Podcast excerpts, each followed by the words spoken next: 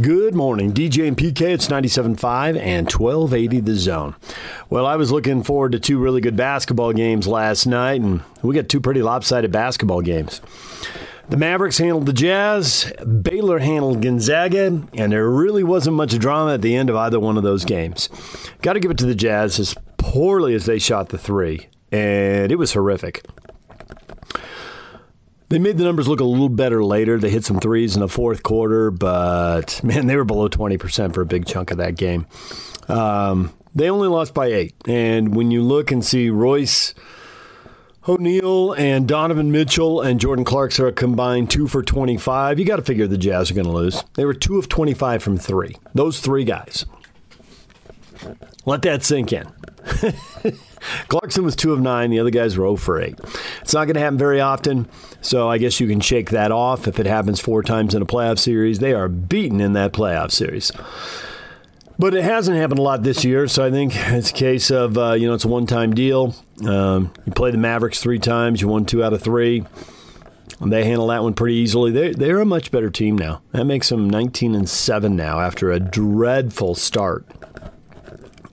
Um, they were what 14 and 19 i think or no 9 and 14 and five games under 500 nine wins 14 losses but they're playing much better now and they took it to the jazz but the jazz have won nine in a row and uh, you know that I, the Suns have a nine-game win streak now. That's the first time anybody else in the league has had a nine-game win streak, and the Jazz have had two nine-game win streaks and an eleven-game win streak.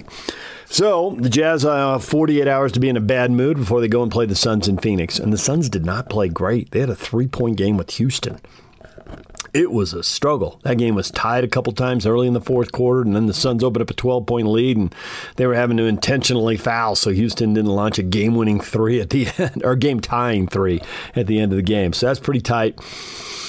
But the Suns, I can't blame them if they were looking ahead to Wednesday night a little bit too. Houston's not going to get you that fired up with everything they're doing.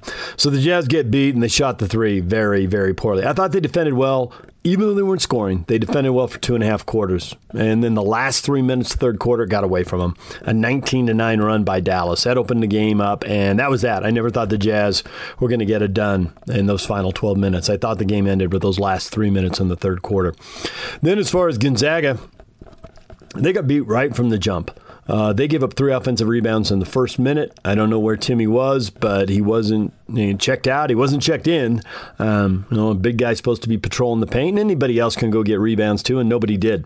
And so, you know, they they they defended. I thought they didn't get enough credit for how well they defended Baylor. They defended Baylor into some misses, but it never really paid off because they gave up so many offensive rebounds, and Baylor would still score in a possession. You know, so Baylor turned those three offensive rebounds on the first two possessions. Once they scored on their second shot, once they scored on the third, but they were still at four nothing after a minute. So yeah, you're playing pretty good defense, but if you don't rebound, it doesn't matter. You're not done playing defense until you have the defensive rebound and you have the ball. And they weren't getting the ball. Baylor just had more energy. They were alive. They were locked in. I mean, all, whatever cliche you want, they were there, and Gonzaga wasn't. They were checked out and kind of floating around. It was nine to nothing. It was sixteen to four. It was twenty-one to six, and then they basically just traded traded buckets the rest of the way. They got they got up uh, they got what they got within nine after being down 19, and the game just kind of bounced around. It was a 12 to 15 point game for most of the game.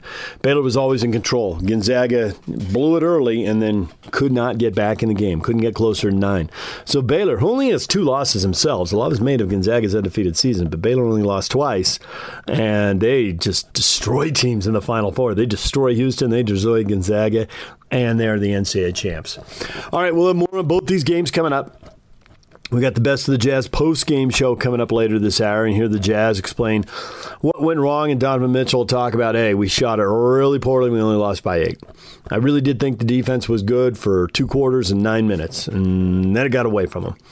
Um, but they'll shoot the three better against other people. They shot the three great Saturday night, and you know at some point you're going to miss. And they hopefully they got, got it out of the system in one night. We'll see how these next two games go with Phoenix on Wednesday and Portland on Thursday. All right, we're going to take a break. When we come back, PK with the 2003 Masters champ Mike Weir, Gary Player stories, um, all kinds of stuff coming up. Stay with us. Take the zone with you wherever you go. Let's go. Download the all new Zone Sports Network app on your phone and get live streaming of the zone as well as podcast editions of every show. From Salt Lake to Shanghai, Provo to Portugal, or Ogden to Oslo, wherever you go, we'll tag along. Let's go. Download the new Zone app by searching Zone Sports Network wherever you shop for apps. It's the Zone Sports Network app from 97.5 1280 The Zone and the Zone Sports Network. Good morning. It is Masters Week, one of my favorite weeks of the year. Joining us now is the 2003 Masters winner, none other than Canada claims him, but that's the whole country. We claim him here locally, so it's a little uh, a little smaller. He is Utah's own BYU grad, uh, played golf there. Mike Weir. Mike, good morning. How you doing? Morning, PK. Thanks for having me on. Yeah, excited. You know, for me, uh, you know me, I'm a big golf fan. I look forward to spring, and I got to have two things that mark the advent of spring. One is opening day in Major League Baseball, and we've already had that. And the second, I don't care what the calendar says, literally. I view spring has arrived when I turn on that television and I am watching the Masters. For me, it is a highlight, and I'm glad it's back when it's supposed to be. I was glad that you guys played it in November. I was okay with that under the circumstances, but I'm super glad that it's back to where it belongs. It is a rite of passage for me every single year.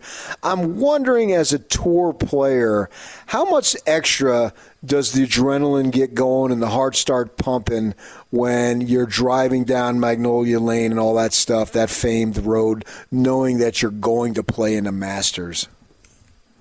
Yeah, I mean it, it's definitely extra, and and like you, I you know as a kid growing up in Canada, you know we had you know fairly similar climates here as Utah, and you know I remember when I was 16 watching Jack Nicklaus, and the weather was just kind of breaking, and running inside to to watch the tournament at, at my home club and watching Jack, and then running outside to the putting green to pretend I was Jack Nicklaus, and you know it was kind of like the same thing. You know when when when spring's here, the Masters is here, and and now to be able to play in it and and been lucky enough to win it, it's still I still get chills every time I, I get there, anticipating getting there, flying in, and the first time you drive down Magnolia Lane for the week.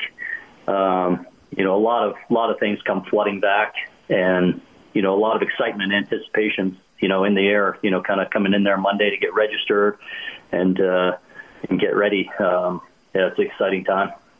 Yeah, I can imagine for you, you're a veteran, you're 50. I think you turn 51 next month because I know we talked to you and you had told us you were shooting for this. I, I, call it the senior tour. I can't call it that anymore. As you corrected me, the Champions Tour. Uh, that starts when you're 50. We saw uh, uh, down in Tucson. How'd you not flip off Sutherland when he chipped in on that? What was it, 16?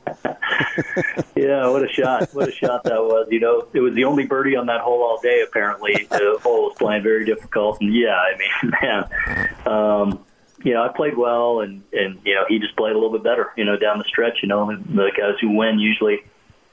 You know, unless you run away with the tournament, but there's obviously some swings down the stretch, and, and he made a great chip in, and 17th hole. I don't know if you've ever ever played there, PK, but it's a bit of an awkward hole. You know, it was playing straight downwind. There was almost impossible to hit the fairway because uh, the fairway sloping away from you downwind, and yeah. you just kind of bang driver out there, and you hope you know there's a few trees there, but you know you, you think you're going to get a gap that you're going to have a shot at the green, and he did, and I didn't, and um, he made a birdie to to take the lead there. So. Um, but at the same time, you know, I'm playing well, and, and it just showed me that my game's in a good place uh, kind of coming into uh, this week. So even though you're a veteran and you've already got the green jacket, you accomplished the ultimate goal as far as I'm concerned. Still, the competitive juices flow, and you still want to compete. Oh, no doubt. Um, especially now at this stage, you know, PK, I, I, had a, I had a tough run of years where a number of different things, but um, I felt like some years were were missing in my career. You know, right. Uh, I don't know if I want to say taken away from me. Some what the injury was, and some other things, but. Um, I, I've got this rejuvenation. I, even though I'm 50, I, I feel kind of rejuvenated. That I missed a lot of time. Um, I missed a lot of. Uh, I feel like good time, and now I'm at a place where my game is good. You know, it's it's not the level of top players in the world, but it's it's in a good place, and I feel like when I go into Augusta, I think that the good vibes and feelings I have there, and and Augusta more than any other place is is a mindset. I, I really truly believe that you have to have all your wits about you, pulling out the shots. You know, it's kind of cliche to say committed to the you know to the shot at the moment, but there's if you hit a shot a little indecisive, ah, maybe it should maybe I should hit a six iron or hard seven, and you walk in there without a clear picture, man, you'll make a double or triple bogey so fast it'll make your head spin. So I think the mindset there more than any other tournament is is really imperative, and and that's what I'm kind of going in there with, and I think experience um, helps there. Interesting comment on the mindset. Now, none of us uh, I don't think in our listeners uh, on the zone here have been to your level and can put ourselves into that spot. But if we're amateur golfers, and I've been pretty much since about 12, 13 years old, uh, I can relate to uh, on a very small scale here. Let's not uh, kid my. I don't want to kid myself, but you know, you talk about which club to use and being able to sell yourself on the shot. I play with mm-hmm. a guy. His name is Brent Jones. I don't know if you know him. He coached a little bit about uh, down at BYU when you were down yeah. there. I think. Yeah. yeah. And uh, so he lives around the corner from me, and we play in a little men's league on uh, Tuesdays, and he's really helped me with my game. And his big thing is, man, be sold on the shot. And it's interesting that even on your level, you've got to be sold on the shot. If there's any type of indifference, you're basically saying you're hosed. Yeah, you are. I mean, you know, Augusta, I think, you know, it's a good lesson for, you know, club golfers, you know, aspiring tour players and, and elite players. I mean, it's, it's basically the same thing as, as being committed to your shot. I, I tell my buddies when I'm playing with them when they hit, man, I can't hit it today. I'm like, well, what was, what were you focused on? You know, were you, he's like, oh, I was, you know, I was just trying to hit it out there. I'm like, well, you gotta, you gotta pick some kind of a target out there. You know, you, you know, those kind of little details, um, they get a little more enhanced and they get very enhanced at Augusta National. And, you know, when the pin's sitting up on a little tier and your, you know, your landing area is literally four or five yards, if you're indecisive, you know, at your home club, that shot still might be okay, 20 feet left of the hole. But at Augusta National, that might hit a slope and be 50 feet, or might land four yards too far and go over the back of the green, and you have this diabolical chip that you have to be very uh, cute with, I'd say, and you can leave it short or you can hit it by, and next thing you know, you're walking off with a triple bogey because it's your next shot is that much more difficult. So those those are little things I think that really play out at Augusta National more than any other tournament. Is that um, you, you may barely miss a shot offline, but then your next one, because you've you've hit it in the wrong spot, is very very becomes very very difficult. So. Um, from what I've heard, they they had their big member tournament there two weeks ago. The greens are very firm. Um, so we didn't have that in November. It was it was like throwing darts in November. The course was soft. I think you'll see the course play pretty darn firm, and you'll see some of these things. You'll see some guys with doesn't look like that difficult a shot on TV, but it's so firm and so fast that you have such a small landing area to land maybe a chip shot to get it close to the hole. And if you miss that spot, you're 30 feet away. Um, and that's Augusta National. mm, I just got queasy in my stomach when you're saying that. Michael Weir, former Masters champion, joining us. Now, for the guys who've won it, and are a little older is when you get uh, to the area, uh, how do you balance competing but actually socializing with the guys and maybe having somewhat of a you know a little bit of a reunion, so to speak?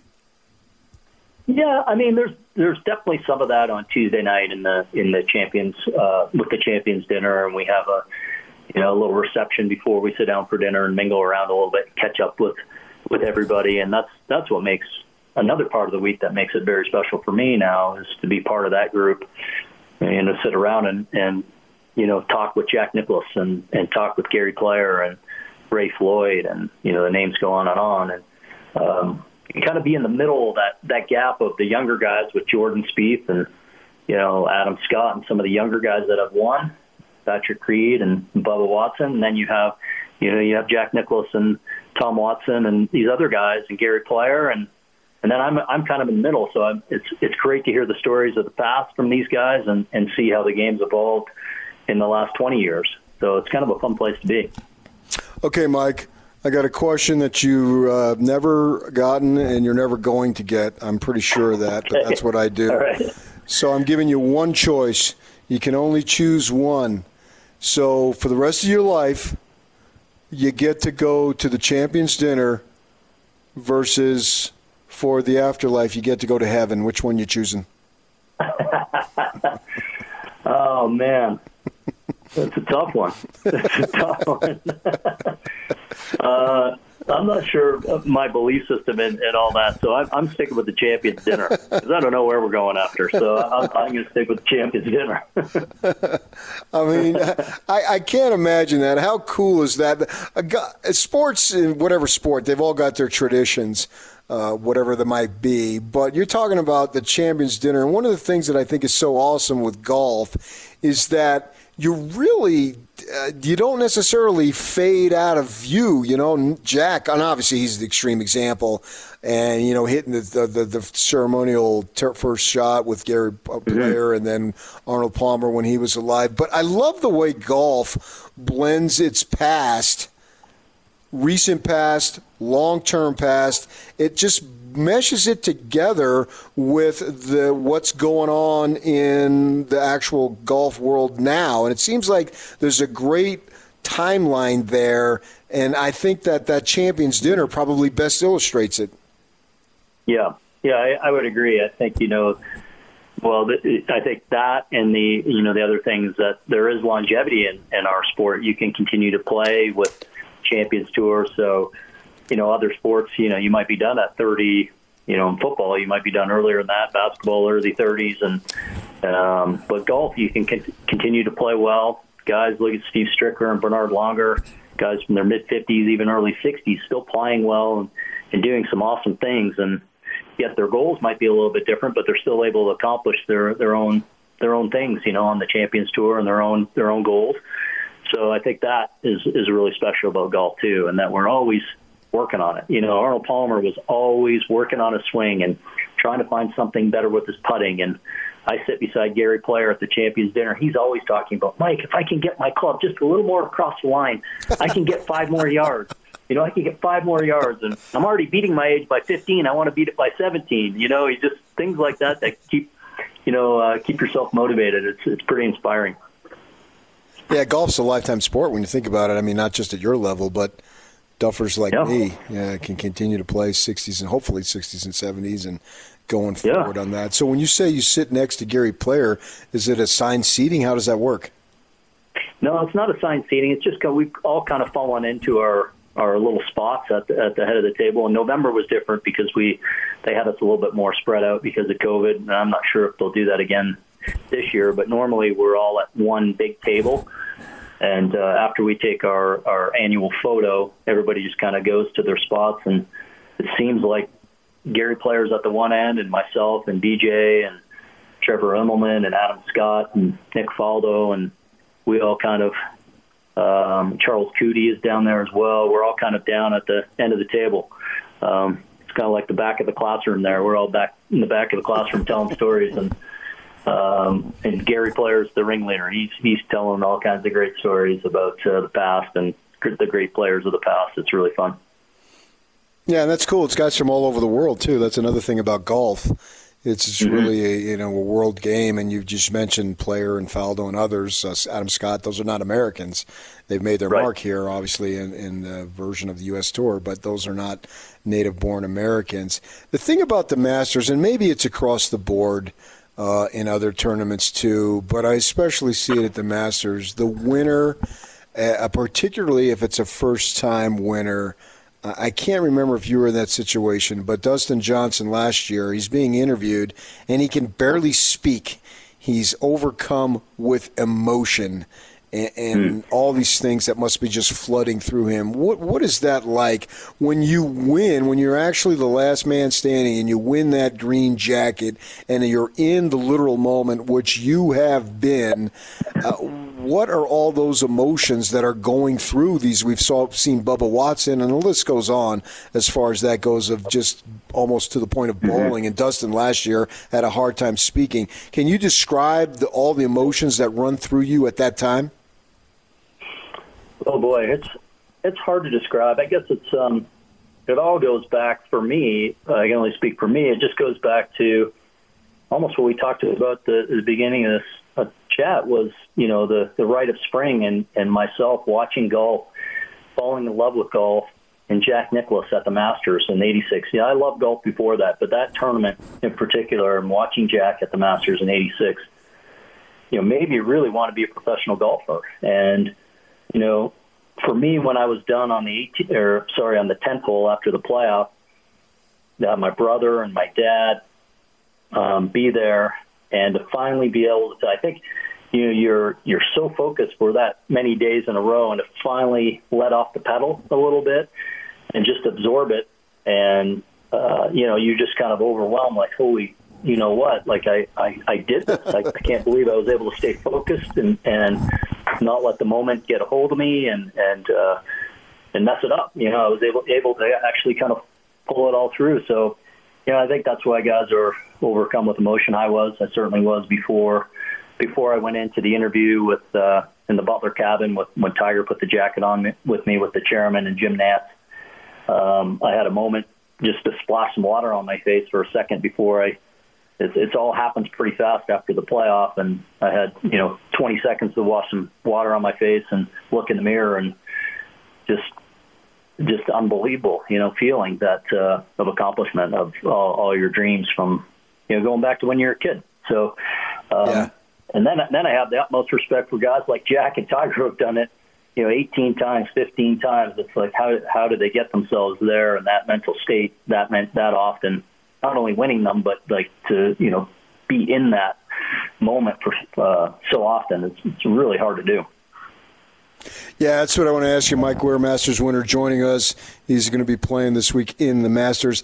As far as you know, that concentration. I mean, I have a hard time concentrating completely the way I need to be on a single hole. Forget about four days of 18. I can only mm-hmm. imagine the mental strain. How difficult is it when you're out there to stay in that moment? Because I think that's a requirement that you must have to be successful at your level. Yeah, that is. I mean, it, you know, uh, you know, I've done it a few times. You're uh, you're chasing that. You want to be able to do that. Um, I, don't, I don't know what interference kind of gets in the way, whether the expectations or the anticipation of maybe winning a tournament that pulls you out of it. But it is it's hard to get yourself in a state where you're you're just focused on the moment and that shot with people yelling, all the movement, other players making birdies, all that noise going on around you, but you're able to at least in my case, that's what I tried to do is just find a way to kind of block all that stuff out. And um, you know, Jack Nicklaus was you know talked about how how he would just kind of go into his own world and uh, you know kind of have this picture of this movie running in his head of exact shot how he wanted it to. Uh, the trajectory of the shot, how he wanted the ball to land. He visualized so well. I think Tiger was a lot the same way. So I haven't been able to tap it as much as those guys, but when you do tap into that and you're able to create that in the in the biggest moments um, and and put everything else aside, that's that's kind of the ultimate. So for me, the Masters, I was able to do that for 72 holes, um, and it's just I think that's when you're finally done and and you you happen to win one. Yeah, these these things kind of overcome you, and you're um, you're overcome with emotion. Yeah, for sure. Is it? Uh, we we always we we forecast going in NBA playoffs. You know who do we think is going to win, and and NFL, whatever it might be, uh, particularly in the media. But I even think fans fans do it too. We try to ha- we come up with our own idea of how it's going to play out. I sort of view the the Masters as somewhat of a, an impossible situation to try to predict. Do you think it's possible if if you're playing well, can you continue it? If you're not playing well, can you turn it on? The point being, is there any way that that any of us can really pick who's going to a contend and then b win? Uh, I think it's it's difficult to do nowadays because it's it's so competitive out there. There's so many great talented players. But I always look right. the guys. You know, the year I won there, I was playing very well. I won a couple times earlier in the year. My confidence was high. I was in a nice flow with my game.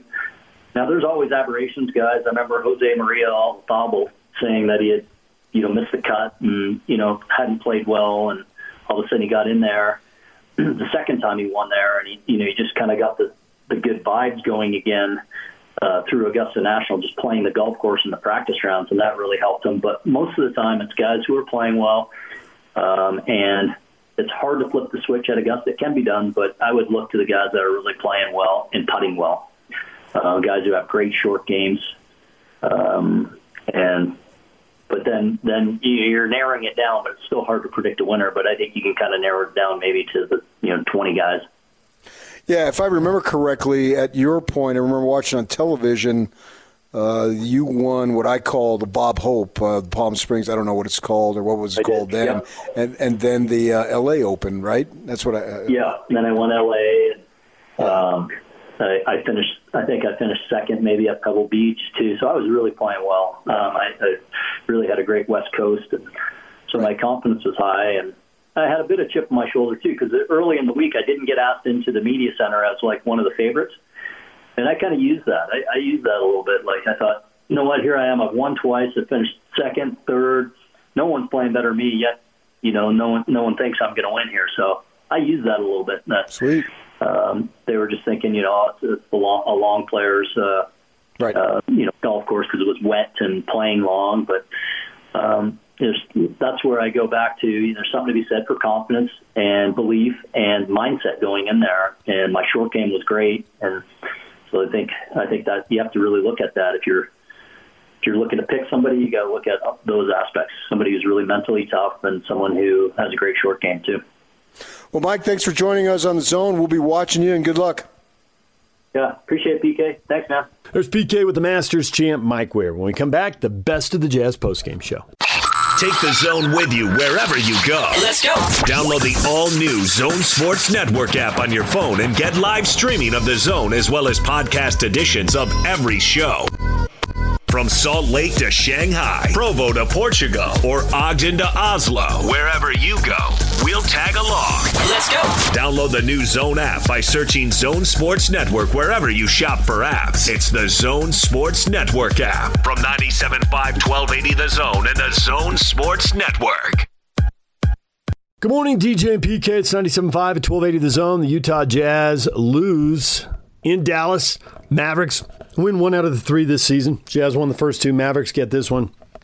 Jazz shoot the three very poorly, and Jake will get into that. And as you hear from the players, and the best of the postgame show. Sure, Jazz recap here on DJ and PK on 97.5 and 1280 The Zone. The streak ends at nine. The Jazz lost last night to the Dallas Mavericks 111 103. Game where the Jazz really struggled, uh, struggled shooting the ball, shooting from three in particular. As a team, they were only 12 44. Donovan Mitchell 0 of 8. Royce O'Neale 0 for 8. Uh, Jordan Clarkson 2 for 9. Jo- uh, Mike Conley Conley was the one who really had a nice night, and he was kind of the only one, 28 points, 7 assists, although Rudy played well as well with 14 points, 15 rebounds, and a couple of block shots. But uh, the Mavericks, on the other hand, the exact opposite. They were red hot from three. They made 23 of 49, 46.9%. Luka Doncic had 31, but it was guys like Dorian Finney Smith that were red hot. He had 23, uh, which really made a big time difference for the Dallas Mavericks. They also got a bunch of production coming in off the bench with Brunson had 20, Tim Hardaway Jr Jr. had 16. Let's get some post game sound going. Let's uh, start with Jazz head coach Quinn Snyder. Hi, Coach. First question will be from Kristen Kenny, Jazz TV. Hey, Coach, you uh, just told me pregame that the synergy and continuity of this Mavs team could pose some problems. In what way did that present itself for you tonight? Well, they're, I mean, more than synergy and continuity, they're just a good team. That, that's what that translates to. And, um, they were physical with us in the first half. I thought the guys really responded and we competed. Um, you know, at some point, this is we've talked about overcoming a, poor shooting night, uh, which we had tonight, but that's a they make 10 more threes than us. It's going to be tough to do that. We can look at some of the things we need to do better. Uh, I felt like, you know, we could have moved the ball a little bit better at certain times in the game we made it a little hard on ourselves, so we need to. But um, like I said, they're a good team, and uh, you know they did a lot of good things to win the game. Andy Larsen, Salt Lake Tribune. When you mentioned the three-point shooting, and I know you know there's going to be variance there, but are you more upset with the number of attempts that you allowed on that end, or you know that is a strategy that has worked against the Mavs in the past for you guys a little bit? Well, you know, when we cross match Rudy at times, you know, people are going to get open looks. I thought it's really difficult um, to limit Luka's threes. I don't know how many he took, 11.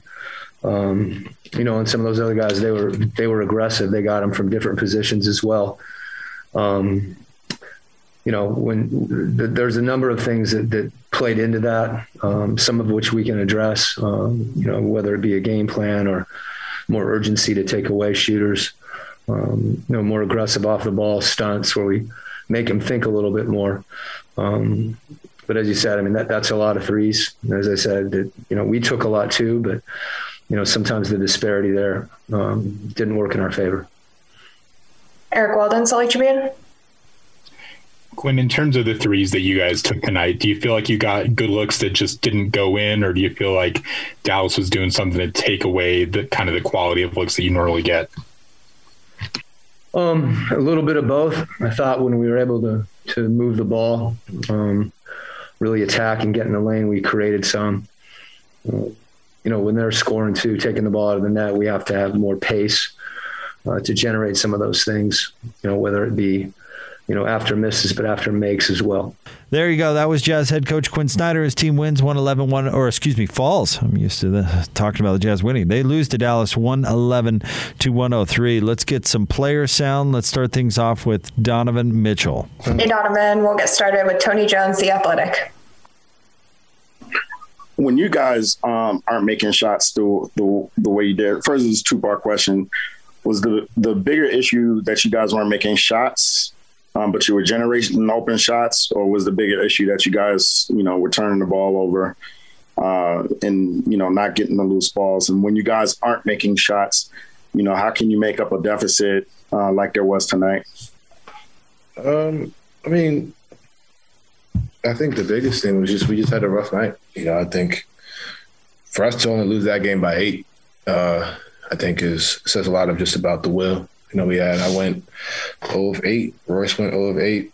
Um, Leon went 3. Like the guys who typically make a bunch of threes, you know, we didn't. Uh, Mike was really keeping us in it. You know, I think the biggest thing is not to overreact. You know, we, you know, sometimes it's not always going to go in. You know, there's going to be nights like this, and they came out ready to go, and they came out locked in. Give them credit too. You know, they came out. Finney Smith had, I think, almost a career high tonight. Like, give him credit. He didn't shoot it well the first two times we played him. Um, but sometimes it's just a make or miss league at times. You know, I'm not. I don't think any of us too too concerned. You know, I think we how many turnovers we had? Eight. You know, I think we we we we did a lot of good things, generated good looks. Um, the shots just didn't fall, and we just move on to the next one. Kristen Kenny, Jazz TV. When you look ahead, moving on to the next one, like you said, you know, have good nights, bad nights. But does a night like this motivate you as you look forward? Um, it can. You know, I think I think that's the group we have. I think that's that's the focus. I don't think anybody's in there, you know, hanging our heads or nothing like that. You know, I think we understand what's what's coming up. You know, these are two playoff games essentially, three, excuse me, coming up. Um, you know, with this one, and then you got um, Phoenix uh, coming up. You know, they're going to be physical. They're going to be aggressive. It's going to be it's going to be a hard fought game. But you know, I think like I said, you know, this night I don't think it's going to deter us from what we've been doing or, or what we've been striving to do. Um, but we just got to be ready for the same energy, the same intensity on both ends of the floor uh, with Phoenix, um, and just be ready for that. Eric Walden, Salt Lake Tribune. Don, you said in your first answer that sometimes it's just a it's just a make or miss league. Do you feel like a lot of Dallas's? How do you feel about your defense? I guess against you know the looks that Dallas got, and, and, then how do you feel about your own looks tonight and and the Dow, the defense that Dallas is playing against you guys? Um, I think you know there were times we could definitely have improved. You know our defense. You know, um, I got to go back and, and, watch the film to to be sure, but you know from first impression, you know, like I said. The same Dorian Finney-Smith, who, and I'm not ragging on him at all. You know, he's a solid player, good player, defended me really well. But you know, the difference was, you know, he had 23. You know, he, he made shots. Like I said, you know, he made shots. I think Jalen Brunson played phenomenal. Obviously, Luka's going to be Luka. Uh, but that that's really you know a big thing. We were there contesting. Rudy was there contesting. You know, and sometimes they just make shots. You know, and I think on the offensive end. Um, for the team, myself, there were times where we forced things, you know, but that's what happens when you, you know, you don't make threes. You kind of think about it, try and get into the paint, try and do certain things. But you know, stuff that's all fixable, stuff that's not anything to overreact to is kind of where I'm going uh, with that. But like I said, you know, give them credit. You know, they came out there and executed a game plan on both ends of the floor, and um, that was the difference. Jim Conlon, RBC Radio, out of Ireland. Um, hi, um, uh, hi, um, hi. In terms of that game, I suppose things didn't go to your plan. Uh, but looking ahead, you have we, we have a terrific season there in Utah. So Donovan, I suppose it's all about rebounding uh, in terms of getting back now with a victory. Yeah, you know, uh, the mindset of you know not two in a row. You know, just kind of getting back out there. This is a big one, one seed versus two seed it's hard not to. We try not to look at those things, but it's hard not to. You understand the the magnitude of the game that's coming up, and um, that's really where it's at for us. You know, I think you kind of flush this one um, and, and, move on. You know, I don't think, like I said, it's nothing to overreact to. Um, get our reps up, get our shots up, we'll be fine. There's things we're gonna have, we're gonna be able to correct. We'll go out there and fix them and get ready for you know a tough back to back coming up against Phoenix, and then you got Portland uh, coming in back home as well. Cheers. Thank you. All right, last one. Follow up from Kristen Kenny. Real quick, Don. What makes the the Suns so good this year? Um, you know, Book is Book. You know, he's a he's a all star for a reason. You know, he's been doing this his whole career. Um, you add Mikal Bridges, who you know is coming in, locking in as a defender. Um, DeAndre Ayton can can do his thing down low. Then you got Jae Crowder, who's a a, a physical presence. You know, obviously we know Jae. Uh, then you add the, the mind of CP you know, you had the minor CP with the skill of book. You know, that's that's definitely a, you see why they're in second place. Um, and I think that's that's really you know an underrated thing with with Chris Paul and just his knowledge of the game and putting guys in situations.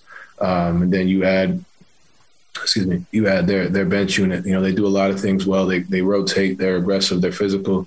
They hit shots. You know, they they they're a pretty diverse team. You know, in that way. So I think that's what makes them really talented. You know, and they've done things that they've been doing, but just at a higher level. Um, I think this year, and I think that's what makes them uh, a unique team, and it's going to be fun. There's Donovan Mitchell, 16 points, 6 of 23 shooting, 0 of 8 from 3. And Donovan actually starting his comment saying the fact that they only lost that game by 8 points is uh, kind of a testament to who they are because they really uh, did not play well. Uh, let's move on with some player sound. Let's now hear from Mike Conley. Hey, Mike. First question will be from Eric Walden, Salt Lake Tribune. Hey, Mike. So we're talking to Don, and you know he said that uh, tonight's just one of those nights where the ball isn't going in, and pretty much it was you carrying the team and keeping them alive. Just what's your what's your takeaway from a night like tonight when just it feels like not a whole lot is going right for the team in general? Well, you know, there's there's going to be games like this, and um, and you know they're great challenges, they're great lessons for us because um, you know, when we get to where we're trying to get to in the playoffs and playing these teams that are going to play physical and, and change up our change up their coverages defensively and um, and have nights where we shoot like we did tonight, like we have to find ways to win anyways, and we have to find ways to push through and. Um, and we gave sparks to that tonight, where we, we we pushed and pushed and pushed, but you know, just just the the ball wouldn't fall in the hole. So um, it's a good lesson for us, and uh, you know, we just got to keep keep grinding and, and, keep trying to you know, manufacture uh, a way to win when we we're not having it, uh, you know, the ball in and going in as easy. Kristen Kenny, Jazz TV. Mike, these are nights where it's important not to overreact on just an off night, um, but sometimes that's easier said than done. How do you do that as a team, and do you find yourself maybe coaching guys through that at times? Well, yeah. Um, for us, we're a team that, that I think over the year has has grown a lot and and the ability not to get too high or too low, no matter if we're winning nine in a row or losing two in a row or three in a row. Like we we know not to let that, you know, stick around too long in our minds. You know, we have to continue to move on. We have to continue to learn. Like I said, tonight was a, a great test, a team that, that really changed up the way that they played a little bit on us uh, from the last two times we played. And um, and and we have to move on from it and keep our minds focused on the next the next task, the next challenge. So I think we'll be fine. I think that you know guys understand what we're we're capable of doing, um, and, and, we're just going to try to hope to eliminate as, as many nights like we had tonight, um, and just keep shooting that ball. Tony Jones, the Athletic. In terms of um, you know postseason um, projection. Is this week important for you guys, or is it not very important for you guys, or somewhere in between? Well, I think I think it's, it's important. You know, I don't think that our season, you know, lives or dies on it, but we do understand that you know the way the way Phoenix is playing, the way Dallas has been playing lately, um, the way Portland's playing. You know, these are teams that if we want to get to our ultimate goal, we're going to have to beat, and uh, and and they're playing as good as basketball, you know, uh, as any team in the league, and um, and they're kind of catching their strides at the right time. So, um, you know, we have to be able to, to, to win on the road. You know, in, in hostile environments, Phoenix is a great place to challenge ourselves there, and then we get back uh, against a Portland team, so it's going to be um, it's going to be an important week for us to just you know test that barometer, see where we're at, and uh, and keep pushing. Last one, follow up from Kristen Kenny. Donovan was talking about Phoenix and having the mind of CP and then the skill of Devin Booker that makes them so unique and tough this year. What, in your mind, makes them so tough to guard that backcourt? Well, I think you know you add a you know, Hall of Famer like Chris uh, to a team with uh, such an elite talent, elite scorer, and, and, and, Book, and a guy who's I think Book's taking this game to another level on both ends of the floor. Um, they've really bought into the game defensively you know, as a team, as a unit. Uh, they've got great guys, uh, you know, uh, the cast around those two, and um, and they've built that team very well. You know, a playoff caliber team that, that's going to be you know very tough to handle. So when you got you two stars uh, leading the way, and Chris Paul and Devin Booker, it's, it's, it's going to be a tough night for anybody. So we just have to, uh, you know, watch film, be ready, be ready to match their intensity, and we know it's going to be a physical game and um, and, a, and a cerebral game with Chris. You know, he's such a smart point guard, so um, we'll we'll have to go out there and see what we got. Mike Conley, 28 points, seven assists. He was really good. Eight of 13, six of 10 from three, six of six from the line, but not enough as the Jazz fall uh, to the Dallas Mavericks. Let's now wrap things up uh, with Rudy Gobert. Hey, Rudy. First up, we'll have Eric Walden, Salt Lake Tribune. Rudy, uh, do you um, do you come away from tonight worried at all about how things went, or do you just chalk it up to this being a night where a lot of shots for Dallas went in and a lot of shots for you guys didn't? I mean, obviously we we want to win the game. You know, I think uh, you know when we when you win a lot of games, you want to come in every night and and, and try to get a win. But uh, I really liked uh, you know the way we we kept playing through the intensity. You know, they were they started the game very physical. You know, uh, a lot of throwing elbows, a lot of you know bumping me on every every time I brought to the basket on every rebound. And uh, you know, I feel like we we kind of got surprised early on. You know, and uh, uh, starting the second quarter, we we raised our physicality, and uh, you know, I really felt like we were playing good defense. And uh, you gotta give them credit. You know, they made a lot of shots, um, and not easy ones. You know, they made a lot of shots. We missed a lot of easy ones. And uh, beside all that, is we lose by eight points. You know, so you know, I think we, uh, to be honest, I really like the way we responded to the physicality. Andy Larsen, Salt Lake Tribune. Rudy, I just wanted to follow up on what we were talking about earlier with uh, your left-handedness versus right-handedness and what how kind of that came to be. But I guess because you you write lefty but then shoot righty, so why why do you do that first of all? Uh, everything that um, like ping pong or boxing, everything that's strength, I usually do right-handed, and everything that's kind of a little more finesse, like writing or eating, I do with my left. So I've been doing that since I was a kid, and uh, I'm a little weird. But apparently, a lot of people. There's a few people that are the same, so I'm not the only one. Do you feel like you're equally good at finishing with both hands, uh, like around the rim? I always felt like my left hook was better, but my right, like uh, finishing through contacts, my right is better. So I'm kind of, yeah, I'm kind of it's a little weird, you know, but uh, I, I, got both hands. I mean, I can finish around the rim with both, and uh, it's I'm comfortable doing that. Do you consider like Mike Conley considers himself ambidextrous and did all those shots in the horse contest with his offhand right? Are you do you feel like you're there, or do you feel like it's still your your left is more dominant? You know, it, depending on what kind of activity it is. Yeah, it's exactly it depends on the, the activity. I mean, shooting like if I if I gotta make a jump shot with my left, uh, I mean it's probably like five percent chance that I make it. Uh, my right is much higher. You know, I, Mike can shoot. I can actually shoot with both hands. So it's I'm not on that level. Okay. Thank you. That's all. Next up, Jim Conlon, RCB Radio out of Ireland. Hi, Rudy. I suppose you have uh, numerous victories uh, throughout the year, blowout sort of victories where you have uh, powered past teams. But there's a lesson sometimes you learn more in defeat. And I suppose going back now to the tra- to the training ground and in terms of the basketball training, is there an awful lot to learn from this defeat as well?